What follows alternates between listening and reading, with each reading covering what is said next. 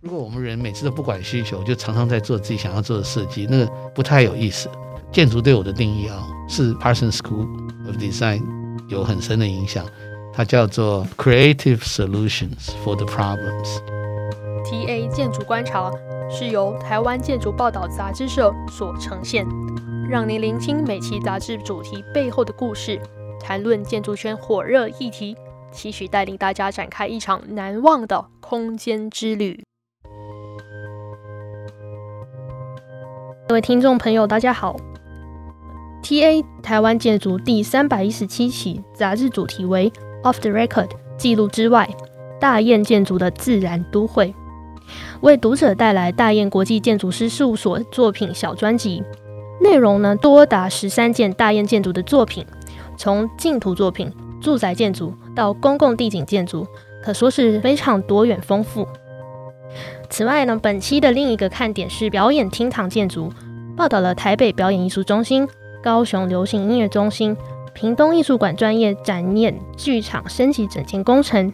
而 TA 作品征集单元还带来了正大公共行政及企业管理教育中心以及新北金山立体停车场的完整设计介绍。那我们今天呢，非常难得，本期的 TA 建筑观察特别邀来大雁国际建筑师事务所的灵魂人物，也就是创始人及设计总监苏玉泽建筑师。苏建筑师年少时期即移民纽约，先后在 Parsons School of Design 与 University of Pennsylvania 完成大学及硕士学业。那后来也在纽约 WTL 建筑师事务所任职多年。并于一九八九年回台创立大雁国际建筑师事务所，展开对环境议题敏感度极高的大地建筑。苏建筑师好，呃，你好，主持人好，大家好。好，呃，我们今天其实很想听呃建筑师分享自己呢是怎么样跟建筑专业相遇的，那又是如何踏上这个建筑师这条路？过程中您又受到了什么样的一个启发？好，嗯。嗯，其实很多都是都都不是计划内的啊、哦，因为小时候跟父母亲家人一起移民到纽约，然后那个时候是到初三，然后在那边的高中呢，他们有很好的环境设计课，然后因为我们台湾去的小朋友啊，尤其是亚洲去的东方小朋友，通常的数学都都很好。所以经过学历测验以后呢，我们就可以不需要再选数学的课，去选那个很多自己喜欢的课。哦，那所以当时那个高中很棒，他就有三位专门学环境设计的博士，嗯，在带那个老师。所以一开始我们在做的时候就引起很大的兴趣，所以那可能是第一个第一个媒介啊。然后进了那个呃纽约的 Parsons School of Design 以后呢，呃，又碰到一个很棒的老师，他刚好是呃美国。犹太后裔的建筑师 Louis Kahn 的的一个入门弟子，所以他带动了那种呃那种设计哲学的讨论。然后那个时候在纽约刚好是嬉皮，然后那个越战风行啊，所有的呃不管是西大麻、独立精神，通通都非常盛行。嗯，所以尤其是对那个哲学哲学的风气啊，嗯，所以追求那种精神自由的，所以在那那里我们就又有机会呃。想要去申请，哎，想要去申请那个宾州大学，因为那刚好是路易斯康先生的大本营，哎，因因为受他影响的学生或者跟他一起做开业建筑案子的各种左右好手都在宾大教书，所以那个时候整个宾大的系里面呢，弥漫着那种呃很高的人文哲学的这种呃吸引力，所以当时我们就一头栽进去，以后到现在啊，已经四十多年了，所以就还非常乐此不疲。很幸运，很幸运，真的真的，因为在那个年代可以出国，然后这么小就受到这些呃文化的那个熏陶，就是很很就是不是一般人都可以有这个机会，是是很幸运。对，那本期的小专辑主题啊，我很好奇说，哎，off the record 记录之外，您是怎么样去决定？因为通常啊，在记录以内的东西啊，所谓的官方记录啊。它都经经过了很多的修正，经过了很多的调整或者是妥协。那净土之外这个想法，其实不是就是 off the record 记录之外这个事啊，主要是说，嗯、呃，有很多独立原创的精神，在一开始构想的时候。那当然，中间就慢慢被各种现实，如果是真实的案子的话，他就会开始要妥协，或者被慢慢我们好正面的时候叫做成熟啊。那但是有很多那种很原创的独立精神，是是反而很想跟大家一起分享的。我相信有非常多的建筑师啊，或者是建筑创作人员，大家在尤其是那种没有拿到竞图的第二名。都非常的有非常他们自己不同的原创性啊，那那个很可能是我们做创作的人，空间创作人最陶醉的一个时刻。哈，嗯，也不是说他就跟现实脱节，但是你你可以去做一个真实的梦啊，所以我觉得那个记录之外的事情可能更可贵。嗯，所以我们就想了，就想说，与其每一期介绍，平常我们也还蛮。感激有机会被登很多案子啊啊！但是就是更想谈的是很内心的，其实很多内心的时候是很很真实的，面对社会的直接反应。虽然有的时候做不到，或者是一时做不到，但是你看很多很原创力很强、很浓的东西，慢慢经过时间的累积，它都会成为一个经典。嗯，所以我们就会想说，如果有机会，大家来谈一谈，在台湾的设计界论坛里面讨论一些真正内心的想法。无所忌惮，是去看去交换看看到底我们可以做到什么，所以我们想说是不是用这个角度啊？然后它还有一个很好的，就是它其实是我们平常在实物操作的时候，这些原创的想法其实是我们的引擎，我们的发动引擎。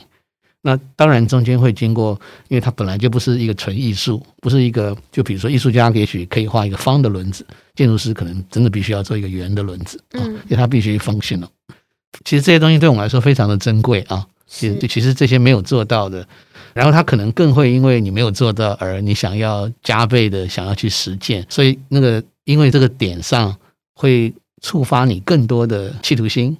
想要去达成。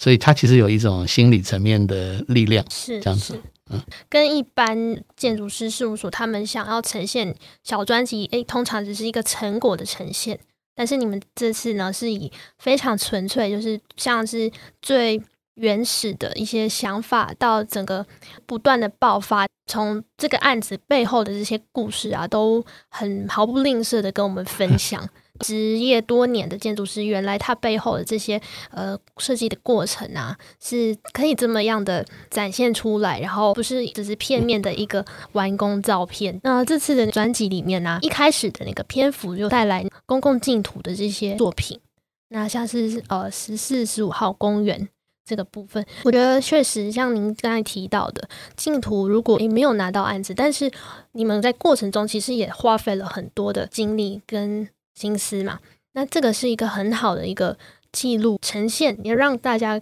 可以看到。那请问一下，就是您这个这么多年的公共净土的这个经验，还有这些作品中，您有什么样的一个心得吗？不要放弃，不要放弃。是，其实有点像，比如说我们常常看那个日本的经营之神，他常常会讲说，就不要抱怨，也不要放，可是绝不放弃啊。嗯，那因为其实因为每个竞图跟谁是业主，然后谁是评审团很重要。那你只要知道说，永远不会全世界人都同意你，那也有可能绝对跟那那一群评审团的价值观还有价值判断有关。那可是假以时日，经过一个时间的累进啊，你你总会碰到看得到好的人。所以其实那个时机啊，跟自己多少当然还是有一些运气啊。有的时候真的是失败九十九次啊，他才能有那的第一百次的的力量。嗯，啊，所以其实我们有时候看年轻的时候看失败的竞图失败，会觉得很多次很气馁，因为当然还有很多是跟你一起做的伙伴，然后他们有他们的家人，然后又有很多在成本上面的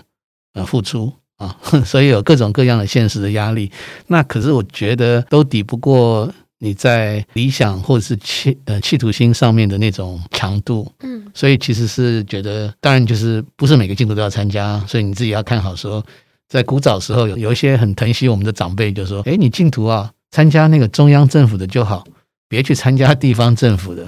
当然现在不一样了啊，因为很多地方地方县市长自己要有很多自己的政治前途表现嘛，就相对的就把这个竞争力提高啊，或者是说，哎，那个古早时候在营建署有国家公园组，在当时也是在所有平行的政府单位里面比较前卫的，他们很早就请很多美国的环境顾问专家来训练工作人员。营建署内的工作人员，所以开始去培养他们的视野。所以我们在了解很多状况的时候，所以你当然要勤于打听啦啊，了解状况，然后哪些东西是你可能比较在行的，也绝对不要觉得不接受你的观点就是别人的错。但是我们也到现在啊，我们其实并不如外界说，好像前面十年做竞图，后面二十年做建设公司。其实我们也每一年都有播一次的净图，可是我们就开始很珍惜这一次去。去找对的主题啊，所谓的对的主题并并不是说他是当红炸子鸡的网红或什么，但他是一个呃真正对环境，有可能他是一个不起眼的边疆的一个 project，但是他有可能成真的机会很大，嗯。啊，或者是说呃主事的人员或那个团体，他们真心想要做好，因为他们总有风评啊，所以我是其实并不是绝对没有线索可循了啊，所以基本上像这些可能也是很有帮助，嗯。嗯。那想请问您在这几件作品中，就是这期刊登的啊，嗯、那个净土作品中有哪一个是您觉得做的意犹未尽，然后或者是您觉得要跟大家分享的，其实杂志上是不够？可能我们对十四十五号公园吧，啊，嗯，因为当时那个案子它是在金华金华酒店的前面那一块地啊，嗯、那可能是因为台北市有非常多的绿地跟公园，那个时候就很想说。如果那个案子是可以成真，那会不会因为受到欢迎而类似的 type 啊发展，它可以可以发生在台北市其他的角落嗯啊？所以其实对那个东西当时是没有在想那个单一的基地，只想整个台北市绿地的整体的整体观啊。所以对那个其实它也不难达成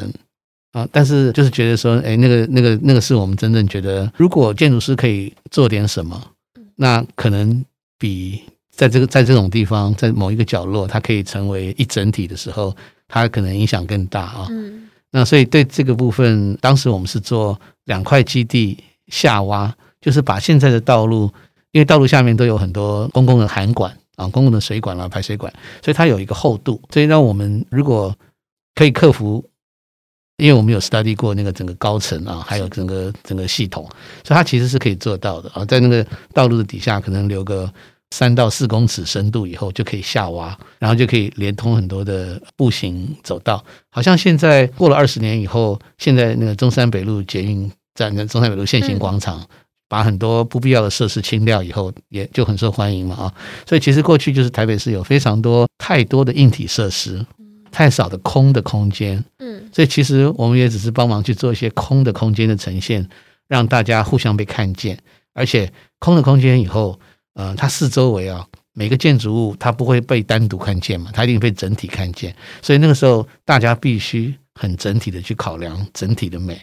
啊，整体的空间美学。所以这些都是牵一发动全身啊，互相有联系。所以基本上是这这个案子，我们是觉得可惜，因为在当时的时候，好像都是路灯公园管理处自己在处理很多公园绿地的设计。那我们是看到那个时候，当时那个基地的规模也够大。然后它的影响刚好是一个密度很高的商圈，它四周围啊，就是松江路，就新生北路高架桥，它又可以做在新生北路高架桥的旁边可以做覆土，然后你那个覆土上面种了很多像黑松这种可以清洁空气的树种，那所以你在新生北路高架桥开过的时候，它好像旁边是平地种树，所以有很多是这种因势利导，顺着那个都市里的设施还有它的状况去去让它发生一些空的空间啊。那所以讲起来其实不复杂，但是要透过行政手续去取得净土，然后经过首长要大刀阔斧的愿意去做很多不是呃传统的做法的方式，所以其实后来发现建筑师真的要很有说服力，真的 真的哎，可是可是那个说服力绝对不是用口才啊，可是是有日积月累的真正做出来的成绩。那而且是长时间，你可以看到那个价值观是不变的，一直在不同的案子里出现。像那种，我觉得是很好的说服力，是有一个理念去贯彻到底。是，是，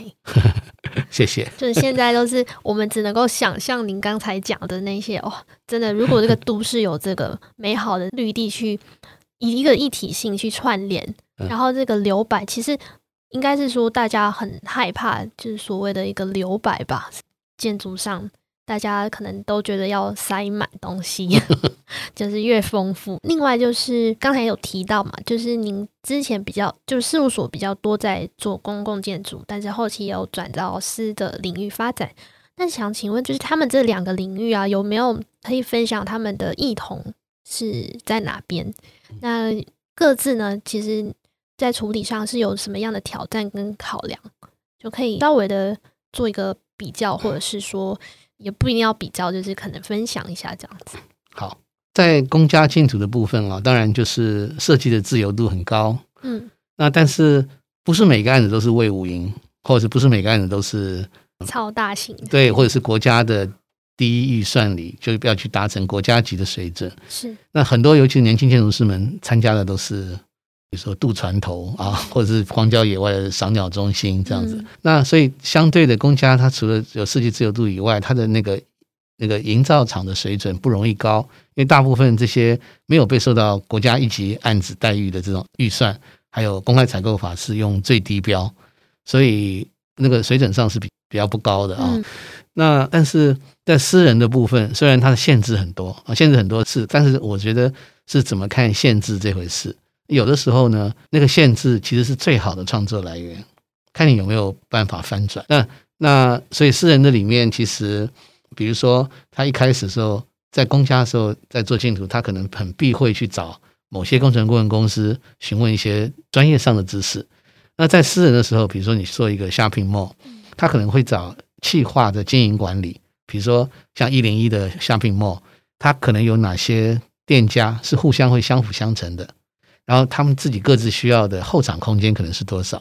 那这些东西在私人案件里面比较容易得到资源。当然，前提是好业主。嗯，如果这个业主如果是想要把事情成就成好案子的时候，他会帮你先组合好一个 team，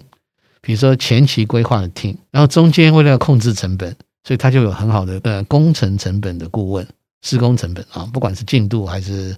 方法，有很多我们叫做价值工程。就是可能你先原创有一个方法，想想了一个设计，比如说帷幕墙的系统，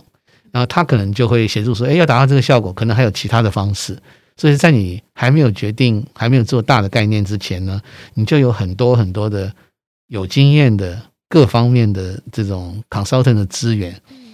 然后在过程中，他也会严格把关，因为一定一定会嘛，因为包括它的成本跟时时程的控制，还有以后为了要避免很多的维修，所以他前面就想了很多。我是觉得可以学到很多的东西啊，包括比如说演艺厅，你的音响顾问，很多东西在很前期他就到位。呃，而且他不是因为很多时候你知道在竞图的时候，大家都晓得那是概念，所以大家基本上各种顾问也也就是你即使邀请他们，他大概也是给你一个概念。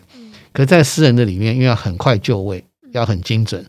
所以这些东西都是我觉得很难得一个 team 的组合啊。嗯，那当然，私人的建设公司里面就是比较辛苦的是，比如说那个公司它可能是一个上市公司，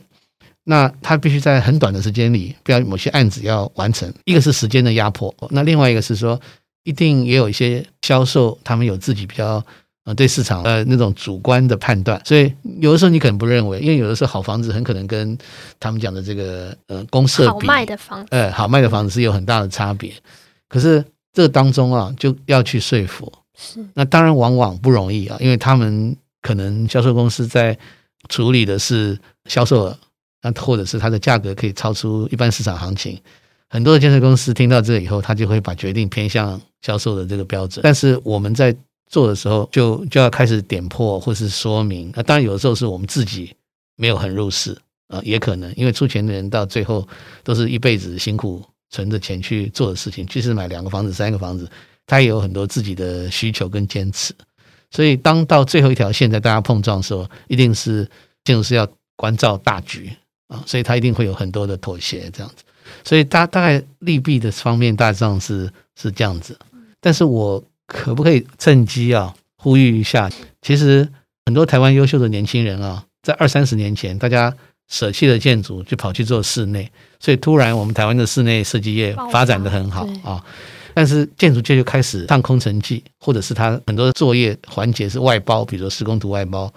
所以就变成有点踏空，不是这么扎实，所以我们其实可是要呼吁一下，呃，很年轻人啊，尤其是建筑系毕业的同学，其实除了室内以外，其实室内可能是整个专业环节里面的一一个部分啊，比如设计发展。可是前面有整个空间概念，它又跟整个都市发展的空间有关系，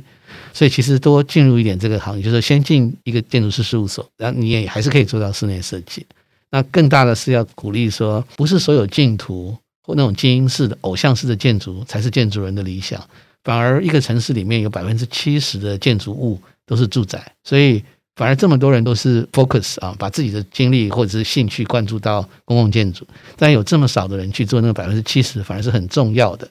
比如说你到纽约、纽西兰，或者甚至于到最世界上最快乐的地方，你说瑞典、芬兰、北欧、不是丹麦，不是，不是不丹哦，不丹，对，okay, okay. 就是像。呃，这些国家或这些城市里面呢，都有都有自己的住宅作为基底，就是那百分之七十 background 那个城市风格是来自于住宅，嗯、因为它的量是，所以反而这点我觉得反而是，而且并不是建设公司只是商业就不好，也不是商业也非常好，但是只是说你要为什么东西出发点，然后你怎么去翻转，所以其实就是不要只跟同类人为伍，希望打开视野跟胸襟，然后把所有的这些。大家认为是限制的，变成是你最大的开发来源啊！所以其实对我来讲，那个有的时候我们自己的个人经验有限啊，不管你怎么旅行，你怎么走遍世界，你还是一个人的灵魂去想出来的东西。可是如果你自己跟别人结合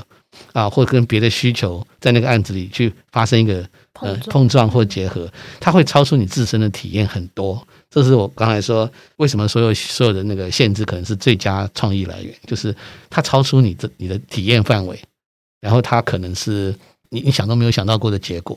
就像两个人结婚生了小孩，那第三者更不晓得 那个基因的影响，它可以变成一个很有趣的状况。是，所以我们大致上都是抱这种心情在做事了。嗯，所以其实像这个领域的 teamwork 这件事情，其实不是只是哦彼此妥协啊，然后那个，但是其实比较像是嗯互相的碰撞，然后去触发一个更好的结果，这样是是，对。那就是刚才也有提到说，一栋好房子这个事情，就是好好房子跟好卖的房子，或者是说您对台湾的整个住宅建筑的一个长期观察，或者是您有在纽约那些其他国家待过嘛？然后就是可以稍微讲一下台湾跟他们那边人可以吸取经验的地方。这也真的是很大一个题目啊！基本上啊，其实我觉得好房子就是一个。可以让人的心沉淀的地方，那听起来很抽象哦。但是是基本上，你可以想一想，如果每个家每一个成员都可以找到一个他很喜欢的窝心的角落，他可以慢慢停下来看看书，想想自己做的事情，跟朋友怎么样。那但是光是要做这件事，呃，比如说光线、空气、通风，这些都是很重要，让那个窝心的角落具体呈现的原因。那不管平数大小啊，就是嗯，因为就是他都他都是有机会做到这样子。可是看在台湾做呃这个住宅设计的时候，有有几个不同的地方啊。一个是说公共设施，我们被告诉说它很重要，就是除了自己那个社区里面的呃，比如说有一些呃图书区啦啊，或者厨公共厨房啦，或者是宴会厅。那但是还有一些是，比如说一般的门厅、梯厅啊，或者是停车场。那跟在跟美国很多地方比起来，在美国的很多的停车位，它是不算公设的，也不算面积的。呃，包括那个阳台，台湾很多具体来讲，有很多是住宅的法规哦，限制了很多好空间的发展。比如说八分之一阳台的上限，它是可以不计入面积的。就当初政府是鼓励建设公司说，八分之一阳台，比如说你有一百平的的房子，你你有十二点五平呢。可以，那个阳台可以不计，所以你可以一共盖一百一十二点五平，可是只计一百平。但是卖房子的时候，反过来你又把阳台可以一平一平的卖掉。对。那可是它也限制了建设公司在做决策的时候，阳台要做多少。然后因为法令是这样子，这个可以免计。像这些东西在国外啊，阳台是也是不计面积的，它也没有限制。是看，因为其实大家都知道，阳台本身的造价比一个室内的造价还低嘛，嗯，因为它是户外，但是它卖价有没有比较低？每一平也没有，所以其实会间接的让建设公司在做决策的时候，限制了那个空间的发展。就就就比如说，呃，除了阳台以外，还有很多包括屋顶突出物，整个城市的景观有没有那个天际线？那屋顶不是有一个 ten percent 或者十五 percent 的，就建蔽率的十 percent 是我们无凸吗？那又可以免计容积。可是如果我们做超过那个建设公司，就会担心说，哎，你超过了法规哦。所以最后的结果是，每一个房子上面凸出来一个一个外凸的量体。嗯，那当然很多人会用很多的方法去美化它，比如说用三分之二透空的架子啊，不或是或是铝格栅。但是你你在都市设计审查的时候，又会被委员说，哎，你这些这些这些架子。不能做呃太高哦，这样好像你虚胖。就你把一个房子本来是这么矮的，你加了很多空架子以后，马上好像加了三层楼高，所以整个建筑物看起来就很多很很拥挤的天际线。如果如果根本它就从头到尾要计容积，那大家就会审慎的用、小心的用、漂亮的用、好好的用。但是它因为有很多那这种法规啊，可是当然也很开心的看到现建现在法规有一点点改变了，比如说雨披有没有？那对住宅来讲。这个雨披过去是要算平数的，现在就不能算平数了。那其实它只是一个功能性的东西，所以因为不不再算不在那个考虑在不在算面积之列呢，那开始又有了自由在那个部分。所以我觉得，如果呃总体来讲，在台湾做住宅设计，一方面是如果有些法规是很限制，变成不能让好空间呈现的话，还有一些说来话长的部分是，如果可以没有那么多预售，就是真正看到好房子，那当然。嗯，资本主义的时候会说，那建设公司一定要先有一点钱才可以去盖啊。那那就是说，那个预售的程度真的不需要这么，因为因为我们台湾其其实现在你可以看到那种销售公司，他们的收入、他们的设计百、他们的百分比倍数超过最好设计费的建筑师啊。但是整个产品的过程或者是把关或创作，通通都是在建筑师跟业主讨论的这个过程里才会发生。所以反而造就了一些销售公司，他们在这个预售阶段的时候，必须要去，甚至于有时候就是，当然讲起来说是凸显它的特色啊，可是就会变成很多时候，任何一个人拿一个销售公司的一个 brochure，一个文文文宣，嗯，一本介绍书，跟去比对他最后盖完的房子，你会发现真的有很多地方是不同的。所以我们比较希望说，不要有这么多不同。那要么就是把它盖好。所以其实那个住宅里面，在除了设计那一块以外，有很多是影响它今天在社会里面貌的的原因，包括我自己认为是太多的预售。那然后法规有很多东西是是反而把房子做成比较很多细碎的原因。那当然总体来说，那个密度都很高，像建蔽率、容积率跟纽，即使纽约的中层比起来，因为纽约的中层的 Midtown 啊，是一个全世界密度最高的的办公区。那即使跟它的平均每人每平方米比起来，其实我们台湾的住宅是是密度非常高的。那尤其是别墅区，那很多是十 percent 的建蔽率，但我们台湾是四十、三十、二十。那但是当然因为土地的关系了啊，那可是也有一些像比如说一个很小坪的坪数的单元，那它可能可以有个很大的窗子，它可以让让置身于相对于小空间里的人也是会有开阔的感觉。所以有很多事情是也还是设计上可以努力的了，但基本上因为高密度，因为非常多的预售，然后有非常多刚刚讲那个法规，把整个住宅带领到有一个不容易太多调整的地方，所以很希望我们大家可以一起慢慢来改善这样子。刚才听你很深入的去分享这个住宅建筑的这整个呃观察，跟我们应该要有一些。怎么样去改善的地方？那现在我们想要听一下建筑师关于像是呃跟大自然结合、跟生态环境结合的这种绿建筑方面的这个研究啊，就是您呃事务所也执行了这么多年，累积了许多的作品。那像我们这期也可以看到，有乌石港游客中心，还有那个潮境，都是跟海岸有关的建筑。那像是高尔夫球的部分，就是也是跟呃算是绿地这些相关的结合。那这个当中啊，有没有一些案子是您觉得，诶，是在台湾的建筑界里面已经很大的突破？突破不敢讲啊，但我我很愿意跟大家来分享那个东方高尔夫俱乐部。是。那他在同类型的案子里，或甚至于比较密度低的郊区的环境里啊，它应该应该是一个覆土很还蛮彻底的一个建筑物。那当然，相较于现在后来新生公园的花博了这些，可是因为它这个是一个在那个时候是一九九二年，大概已经是三十三十年前了，哇，好快！就是因为基本上我们最开心的就是每年回去拜访这个建筑物的使用者的时候，去去到现场啊，那他们都很快的跟我们来告告诉我们说，哎，我们今年的冷气账单啊，空调还有整个效都都都又降低了，然后他们自己就很开心的在。照顾那栋房子，那因为当时我们在做这个房子的时候，是因为建筑基地的尺度啊没有原来这么大，因为它原先是施工那个球道嘛。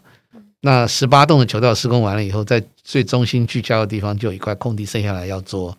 会馆啊，高尔夫球会馆。那基地被施工完了以后，被球道施工完了以后，它有有有点变小一些，所以我们才会说，哎，我们我们在设计上把它叠在一起，垂直叠在一起。然后在屋顶最上方呢，因为不希望土压很重，我们就想了很多方法去想说，用轻质混凝土呢，还是用煤矿？那这些就很轻的，可是有量体的东西放在屋顶上，然后上面再覆土壤，所以它整体的就不会说完全都是土壤那么重。尤其下雨了以后，水分加土壤会让结构很吃力。嗯，所以后来我们就去找到了拉。啊，因为煤矿的话，在做的过程当中，它会空气污染，所以也不好。所以后来我们就跑到台南的那个去买了拉的壳，嗯，所有的壳，呃，应该有好几百吨吧。然后我们就附在那个土的底下，然后刚好可以做一个排水的底层啊。本来本来我们排水都是要一个砾石层嘛，啊，嗯，所以它也是有孔隙的。所以其实我们刚刚讲这些限制，对很多人听起来说啊，你看你不准我们用这个，不准我用那个，那到底怎么样？那我们就会说没关系，我们再想想看，这个地球让我们人类生存那么久啊。每一件事情都应该有一个解答，是，所以我们就东西讲了心，然后去 去到现场去做，然后那个案子我们后面又自己在施工建筑物的施工，把它施工完，所以那个是在整个建筑物的温度的降温，还有它持续的不折旧啊，因为它不是用受污染或者容易生锈的金属，也不是用 RC 会在。钢筋混凝土可能会在说三十年到五十年之间，可能会因为结构的强化、钢筋生锈等等强度降低都没有，所以呃反而每年是长出新的草地在它的屋顶上啊，跟新的树，所以这些东西不管是冷却效应啦，还有因为我们那个停车场整个也在也在是在土底下，但是有一个单方向是对流，所以所以它那个停车场不但那个湿度很低以外，变成唯一一个北台湾。去打高尔夫球四五个小时，车子可以停在有阴影的地方，所以这些东西都反而都是让那个房子很有趣的地方。所以我不知道现在还有哪一些是用这样子的方式啊，应该不多。所以到现在为止，好像是我们台湾绿建筑第一届的的得奖嘛，所以也很感激，让有些有些业主看到这个成效以后，也试着在用他们其他案子，也不见得是会高尔夫球会馆，可是也类似思考用这个方式。也有在延续，所以就那个部分就很开心，这样是 passive architecture 的极致的例子，这样子。嗯，对，因为他用他完全没有用很多的设备，嗯，他都是靠空间的格局，然后靠那个自然的流动空气那些。是的，是的。嗯，但是怎么就是您的灵感，或者是平时是怎么样去可以想到这些？呃，其其实因为我们每次做案子的时候啊，可能就。很喜欢多管闲事吧，即使在都市里面哦，我们有一块单一的地，比如说它是 row house 啊，它是一排里面的一个空缺，可是我们都会自己伸出那个触角去把那个一排房子整个前面的带状的绿绿地、道路的两侧，甚至于旁边有些小公园，我们会全部把触角伸进去整一遍。所以所谓整一遍是说，因为那个是公共的嘛啊，所以有时候我们会说服业主说，诶，为了那个环境好，房子才会好。那你把成本一部分花在环境上，然后本来这个房子里可能要花一百块去盖，那如果你花九十块去盖，十块钱在外面，那可能对你的房子更加分。那当然，因为有了前面几个案子，我们是盖完了以后，他们会有看到实品了以后，会比较有说服力。包括很多的都跟，我们会建议他们做这样子，比如说认养一个公园在它旁边，或者是我们把人行道退缩更多。啊，让更多的人，即使不住在这边的人，他也可以来使用这些公共空间。那可是是一种利他很好的观念。当然，有些业主不接受，但有些业主就很喜欢。所以，其实就慢慢的社会会因为同类人会聚拢的效应嘛啊，所以就开始会做。像我们现在在做一个我没有还没有发表的案子，是在高雄，它是一个更大规模的，就是因为一个基地整顿到四周围的环境。就比如说在高雄的一个案子，呃，它有两千多平的基地，那要盖两栋三十层楼的住宅，但是因为那块地原先是爱买百货的基地，也就是说地面上房子拆掉以后。地下室，它本来要继续把那个连续壁，地下室开挖的旁边不是有连续壁吗？那他们本来也是一起拆除，那我们就跟他们讨论说，你可不可以不要拆除？他因为古早时候都是挖地都挖到满满的，就是地界的边边挖到最大。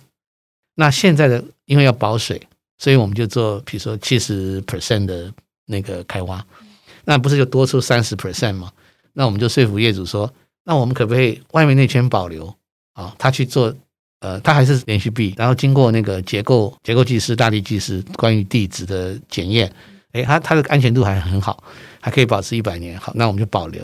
然后我们把中间那一圈新的做出来，然后这两圈之间不是有一圈空间吗？我们就说服业主说，这圈空间呢，我们拿来做空气对流，所以挖地下三层的时候，每一层在边边的楼板都有有有退缩。变成一个可能有一个三公尺到四公尺宽的空气沟，空气沟槽，而且它是一直落下去到 B 三哦，所以每一层这样子，我们地下室完全不需要用抽风啊，不需要用物理物理空气。然后业主一开始很很犹豫了啊，因为他怕他怕那个以后造成他很多维修啊什么，但是我们还是说服了他往前走。然后然后因为基地剩下来有一些空间是临马路，那一区常常会淹水。高雄在呃不常下雨，但是在暴雨的时候，有有一些区域是会淹水。那我们就也说服业主说，哎，你看这一圈空空的大外面的墙跟里面的墙中间不是有一个空气沟吗？嗯。那临马路那边那块比较没有用，那我们是不是可以挖出来一个当做一个呃滞洪池？那这个滞洪池不是为基地里面的，是为四周围如果下雨暴雨有水灾的时候，公共的它它当时为什么会有水灾？就是公共排水道它的容量不够。速度不够快，所以水就积压在马路上三十公分高这样，所以我们就建议说，哎，那我就刚好那个我我们有检查到那个地形，所以基本上它是可以排水到那个滞洪池里去。那至于那个基地本身要满足滞洪的需求，那个是另外一套，呃，在基地里，所以我们又说服了业主说这一套是这样。结果当然业主心里面会觉得说，哎，这个这个做法有点让他们以后维修。维修的人力会增加，也不晓得是不是吃力不讨好。那我们呃，当然一直不断的说服，然后刚好我们去督审，我们有说出的想法，就没想到那个高雄的公务局长就当场主席就非常的高兴，然后非常的跨局处的让很多的呃，不管是路那个路政公园啊管理处，或者是那个新工处，都一起来协调，还有他们的水利水利处来协调说，诶，那这个滞洪池呃怎么纳入到公共公共管沟里？那结果更有趣的是。半年前他们开始预售，结果他们非常的吃惊，结果对他们来讲就是，嗯，销售的很不错，很很好。然后很多的人是他说是师字辈的，比如说医生啊、教授，就是不是就是要自助的，不是要投资的。那过去他们很可能有些案子在中南部，他是七成，呃，七成的投资，三成的自助。那这个案子到目前为止，绝大部分都自助。而且喜欢做养生，喜欢自然的。所以其实我觉得在台湾的各个角落，有非常多的人在等待这样子的事情发生。就是地下室每天回家就不要再都觉得用那个抽抽风机，它不但要付电费，对地球资源耗掉，而且也没有新鲜空气啊，所以它会造成在那边短时间内不容易被复制的一个环境，一个案子。所以看起来大家都很高兴，好像还要重复。这个方法到别的别块基地上，所以我们也非常开心。这样是真的很希望可以在台湾多看到这种好建筑，然后是这么样的自然的，就是让一切都很自然的去发生，对，带来的是一个有有品质的生活环境。好，相信呢，我们其实蛮多人也是很好奇。一建筑师回来台湾之后，是怎么样决定说自己的事务所是要以大地建筑这个理念去执行？大地建筑这个它的本质又是什么呢？刚回台湾的时候，我们做有一个机会啊，是做垦丁国家公园里的南湾，啊，是在海边，就直接就在海滩上。那当时呃，营建署是有委托美国的一家 SWA 那个很有名的景观公司来做规划。那他们在执行的小组里有有呃邀请我们去呃去营建署开像座谈会啊，讨论他们的设计，看看 SWA 的设计。那当然在过程里面，呃，我们有看到他们的设计可能是在海滩的小丘陵上摆了四个中国式的亭子。那但是那个是要做。他们的需求是要做游客的更衣室、shower 啊，淋浴的中心这样子。那我们就想说，诶，为什么老外眼中的中国风吗？他为什么要做那个四批水的那个，有点那种好像是从中国传统建筑里书上面跳出来的那个房子呢？放在很醒目的地方，然后让那个整个海滩好像不太放松。那接下来我们也有到其他的国家公园去参观，那觉得台湾真的很美。然后很多是很自然，那另外有一个很直觉的，在生活里面，每天回来以后，每天都有很强的 impact，就是台湾到处都好挤，嗯，啊，就是充满了设计，充满了设计，充满了量体，就很少刚刚讲那个空。所以后来我们就在刚刚那个南湾的案子里看到那四个亭子以后，我们就想说，我们可不可以建议有一个看不见的建筑物，让那个海边保持很漂亮。然后那个四个四个角落那个那种亭子是不是可以消失一下？这样的，当然没想到，当时我们是纯粹是为了要还原那个海滩。那就他们的主管署长们都还蛮喜欢这个 idea，因为早先在我们的老前辈汉宝德先生那个在垦丁国家公园的另外一端，垦丁街在过去不是有一个救国团的住宿空间嘛？那那个也是用合院。然后我还记得那个合院里面是木板床，就是想要把那个汉人的建筑重复重新在那个海边发生。那可能我们就觉得说，那那真的还蛮严肃的哦。其实到海边到大自然，可能就是非常的原始，然后是原来的人人类嘛，所以不要有那么多形式，可不可以这样子？嗯，所以我们就开始去做这个建议。那他们接受以后，我们就开始认真的去想这些事。那个垦丁国家公园在成为国家公园之前，就有很多老的住户。好几代住在那边，比如是原住民。那如果我们盖的房子任何超过那个海岸线，对他们来讲，后面很多的村落再也看不到海，就会有这些状况。所以我们就问他们说：“哎，你你那个台风来的时候啊，那个疯狗浪还有落山风，它最高可以把海浪卷到道路多高？那是另外平行的事啊。一个是比如我们很希望保持，一个是发现它现场有很多落山风的这个浪会打上来。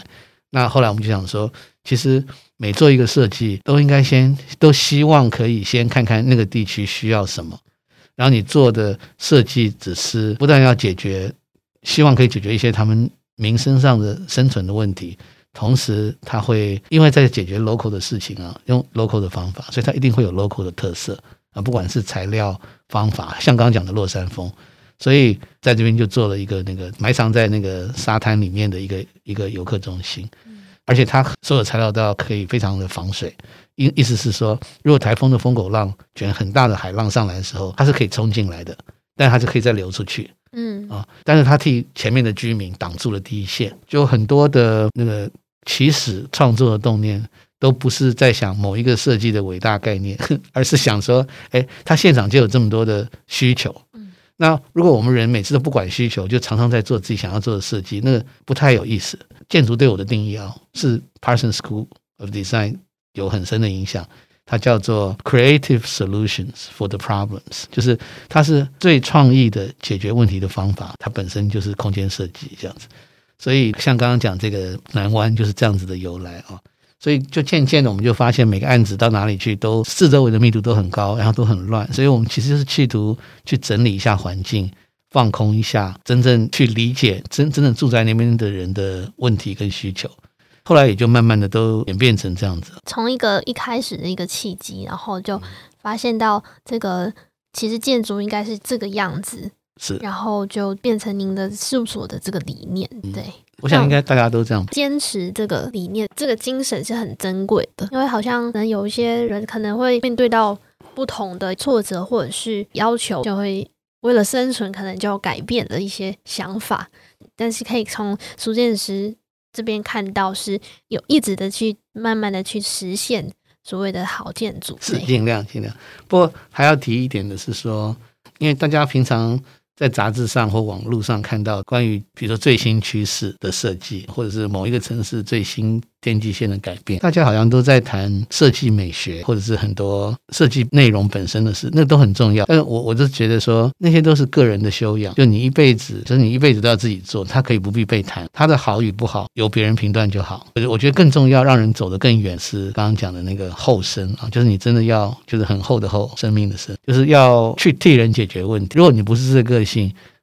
应该不要走进建筑这个行业。是，是 就是说，因为它基本上就是影响到很多人，不管你一开始是不是这样出做出发点，可是因为它就会影响到很多人。比如说，你盖好一个房子以后，大家要使用，大家会蔚为风气，甚至于你设计一个建筑系的系馆，那个学生在里面五年，每天耳濡目染的，会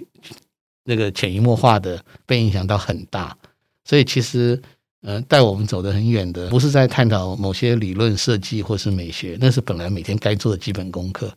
反而是说，诶，到底我们触碰的环境里，它是不是原先被扭曲了什么，或者是缺乏了什么？我们能不能因为做这个公园或者做这栋楼，替它带来一些调整，让大家可以重新归位。那像是刚才提到的南湾游客中心啊，还有很多精彩案子呢，都有在我们这一期的这个小专辑里面，我们读者都可以再进去的细细品味。最后呢，我也想请这个苏建筑师来跟我们年轻的建筑人，或者是想要准备自己开业，讲一些经验分享。嗯，好，其实就像很多其他的行业，其实建筑。真的是一个倒吃甘蔗的行业，然后哺乳期很长哦，嗯。啊，就是因为前面二十年可能有的人会觉得被负面的对待吧，啊，可可是就是看你怎么转。那我是觉得说，古人说那个种瓜得瓜，种豆得豆啊，是真的有道理。所以有的时候我们会听到有些年轻人说啊，我想要做很有名的建筑师。那另外有的人说，我的目标是普利兹奖，或者是体育体育的人，或者我是奥林匹克奖。那我我都觉得说，如果你想要的是这些，那你努力努力，你可能就是这些。可是如果呃，当然幸运的话了啊，可是如果你真的喜欢建筑，你只要想。你怎么做好建筑，其他的会随之而来。因为我看过太多的例子，从年轻人到中年人到年纪大，是可能想要成名的心比做好建筑的心更更强。那他们就会辛苦，自己自己会辛苦。那我反而觉得说，你自己做好这件事情的时候，自然很多东西会水到渠成。以前我的父母亲告诉我这个，我都不相信。现在自己真的走到这个时间点。会觉得你真的是想到什么就是收获。对对对对对 对。那最有记忆的一段对话是我在纽约的第一个工作，在 interview 的时候，还他们还没有决定录用我的时候，那个事务所主持人就跟我聊天，他就问我说：“诶，然后年轻人，你想以后成为哪一种建筑师？”呃，他第一第一种呢是那种一直得普利兹奖的有名的建筑师。然后第二种呢，是可能没有人知道你，可是你一直在默默的协助别人发声。那第三种是那种可能把建筑当做服务业啊，就他把业主照顾得很好，可是有的时候对那个创作或者设计本身不太深究。那但是名利双收和这种，他就问了我这些，我到现在还记得，那个时候是可能是一九八六年嘛啊，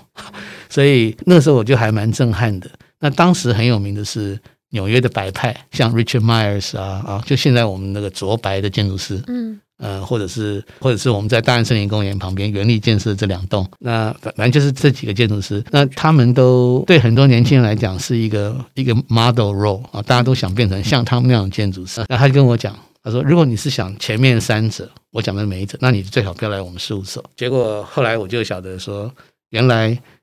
我去 interview 那家事务所是一个非常呃注重施工图细节，然后他们非常多的人头发从黑头发变白头发都在那家公司里面非常呃细腻的在做很多这些图库的 update 更新跟保存，然后再加上接触新的那个每年有新的那个工法，他们就很注意啊。所以后来我就完全没有思考就加入了他们事务所，因为呃想要学很扎实的东西。那所以你刚刚问我说，对年轻人有什么建议？那我可能想要分享这一段啊。那当然，我自己回台湾以后也有很有意思的发生，就是我到中麦建筑师事务所去被 interview，然后那时候陈麦先生就跟我说，他说你到我们事务所来第一年要画一整年的施工图，你愿不愿意？那我就很礼貌，刚刚鞠了一个躬就跑了，这样，结果就到李李祖原事务所，然后就一走进去，他们每一个人都在做模型，每个人都在做设计发展，那时候没有电脑。每个人手上都有一把美工刀，在切保丽龙，都在试各种不同的设计。尤其那个时候在做国立艺术学院，就是现在台北艺术大学的校园，所以他们公司在那空气里都是充满那种设计的能量，所以回台湾以后我就哇就冲冲过去，就跑到他们事务所去做。所以我说结合这几段经验啊，先有很扎实的美国事务所施工图的这种磨练，然后回台湾的时候就跑到。参加了李子园事务所，那也谢谢很多前辈的那些体系，因为他们对社会面接触的非常有争议啊，所以让你思考的激荡很大，这样的，所以其实也都是机缘吧啊，所以看你怎么，也有人相信碰到跟我一样的状况的时候，他可能完全选择相反，可是也不表示那个不会变成很好。所以其实是看你怎么运用每一条路，跟有没有很正面看待。反正简单的说，就是不抱怨也绝不放弃，这样大约是这样。非常谢谢苏建筑师又分享了这么多，嗯、然后还有这个这么深入的一个呃建议啊，希望我们的年轻的建筑人们可以多多向苏建筑师学习。谢谢，谢谢，谢谢。如果听众朋友对于本期杂志内容有兴趣，非常欢迎到博客来、诚品等书店购买实体杂志，也可直接联系台湾建筑报道杂志社选购。或习惯用电子书阅读的朋友，也欢迎到 UDN 读书吧订阅台湾建筑电子书。如果你喜欢我们的节目，欢迎到各大收听平台订阅 TA 建筑观察。如果你是在 Apple Podcast 收听，请留下五星评论，告诉我们为什么你会喜欢。如果你想要知道更多的建筑资讯，欢迎追踪台湾建筑 Facebook 及 Instagram，连接就在我们的节目资讯栏。